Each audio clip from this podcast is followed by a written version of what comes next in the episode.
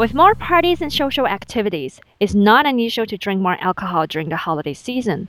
But if you don't want to wake up with a pounding hangover and a bigger waistline the next morning, stay tuned.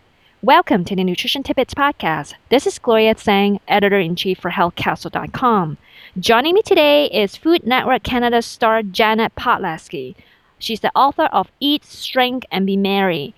She's here today to tell us what to look for in an alcoholic drink. Thank you for joining me, Janet.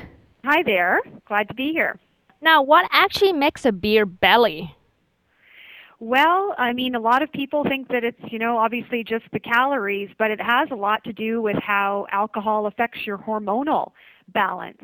And it has to do with your liver. Um, people know that alcohol affects your liver, but your liver has a lot to do with processing and disposing of excess hormones and cholesterol and that sort of thing. And you know, when nowadays we're just really exposed to, you know, so many toxins, whether it's junk food, pharmaceutical drugs, caffeine, the artificial sweeteners, and just stuff from everyday living, including alcohol that people have. And and you know, when your liver just gets bombarded by all these things, one of the things that happens is that it can't process those hormones uh, as effectively, so they aren't flushed from your body, and and that's a lot of complications that can happen, including that. Uh, you know that extra hard uh, beer gut that you see on a lot of on a lot of men. But your liver also is responsible for fat metabolism. So when it's bogged down with all those toxins, it can't really do one of its jobs, which is is getting rid of fat. Oh no. no. so I'm always confused. Tell me what's the difference between low carb beer versus light beer?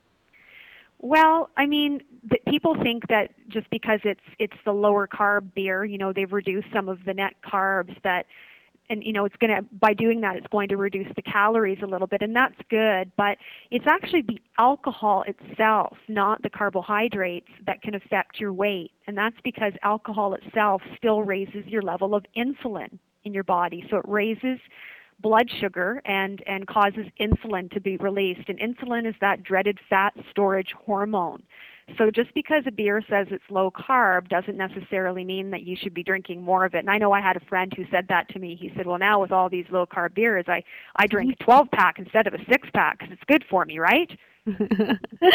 I guess not. Not no. so. Are they actually lower in calories, or just you know slightly lower in calories? They're just slightly lower in calories, and I think to to be honest with you, it's more a marketing hype than anything.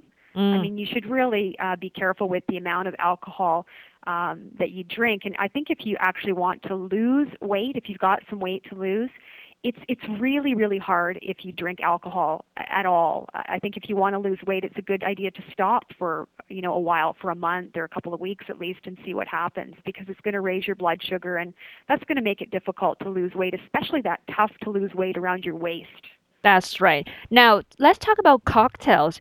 Do you know if there are any like some of the worst contenders out there? And I heard that you know some of the cocktails top up the calorie scale to like 600 calories. So do you know any oh, worst yeah. contenders? Well, it's just, you know those those really fruity, girly drinks that we like so much, the ones that are just loaded with sugar, um, the the very sweet ones, even something like Kahlua um, you know, it's got the double whammy with tons of sugar, but it also has caffeine, so it's kind of a potent mix. But that, when you mix it with milk and you make a brown cow, well, you can be looking at one of those 600 calorie type of of drinks. Um, okay. But the, you know, those those cooler types of drinks that people drink in the summer, mm-hmm. um, those are really high in in calories because they're really loaded with sugar. So there's a, there's a lot of ones, those creamy ones, you know, mixed with Baileys and that sort of thing. You're right. really, really going a lot higher with calories and, and with the sugar content. That's true, because you know when, when when we drink it, we don't feel like it's you know make us feel full. So that is just kind of like the appies before the appy, and then we eat a full meals afterwards. So absolutely, you know, so it's probably good to stick with wine. I think you might be a little bit better off. It's lower in calories, and uh, it's not going to have as much of a you know a, a bang on your waistline. Absolutely. So I heard you had a TV show in Canada. Tell us more about that. Yeah, it's called Eat, Shrink, and Be Merry, and it's uh, it's almost like extreme makeover recipe edition, where we we challenge someone, a chef or a restaurant owner who's famous for making a really high calorie, gut busting, popular comfort food, something like cheesecake or burgers or pizza, And we say to them, well, what if we can make one that tastes even better and yet it's healthier for you?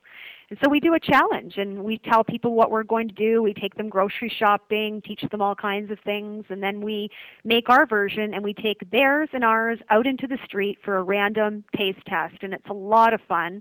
Uh, there's a lot of humor in the show. We try to get our point across with our books and our TV show using humor because we feel like everyone loves to eat and everyone loves to laugh. It's just a great combination. And so we figured if we made healthy eating so delicious and so much fun, people would almost get healthy by accident. And that's sort of the premise of what we do.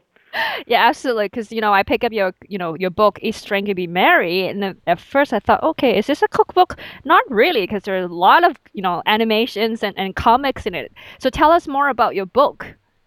Well, it's the same sort of idea where it's a lot of our popular comfort foods. And my sister Greta is the cook of the duo, and I'm a nutritionist, and we both have corny senses of humor. So we're just using all of our talents here. And so the recipes are just your favorite things that you want to keep on eating, but she's revamped them and used creative substitutions and keeping all the flavor. And then the margins are packed with all kinds of lifestyle information and information about exercise, all kinds of food trivia because we figured if you want to eat more healthfully, you need more than just new recipes. You need to know why. You know, why should you be doing this and, you know, information behind it. But it's all written with humor to get people on the healthy eating bandwagon. So we have funny recipe titles. We don't call anything by normal names. You know, we have Darth Tater and we have um, a salmon skewer recipe. We think it might be Willie Nelson's favorite. It's called Skewer Always on My Mind. Mm-hmm. And uh, we have Lord of the Wings. Uh, our dessert section is called a sweet carb named Desire. Our chicken section is called Poultry in Motion. So we just like to have a lot of fun, and it seems to be working because we're getting a lot of mothers who are writing to us saying their kids want to help them in the kitchen, uh, and a lot of men who say they like the book because it's not intimidating and it's just, you know, the kind of food they want to eat. Plus, it's just a lot of fun. For our listeners, you can get a copy of the book or find out more information about Janet um, at their website, Eat Shrink and Be Merry. And I believe they're doing some special, right, Janet?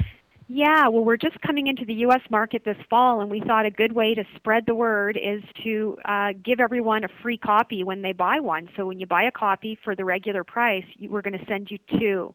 So you can give one to one of your family members or to a friend. And we found in Canada, you know, that someone would buy a book and then they'd go to the store and get five more because they just really liked it and they wanted everyone to to share in the cooking with them and this way we're helping people out by giving them a free copy a perfect gift for the holiday season. Thank you for joining me janet. Thank you so much for having me. We've been talking to janet Palevsky, author of eat shrink and be merry. For more healthy eating tidbits and information about this show go to healthcastle.com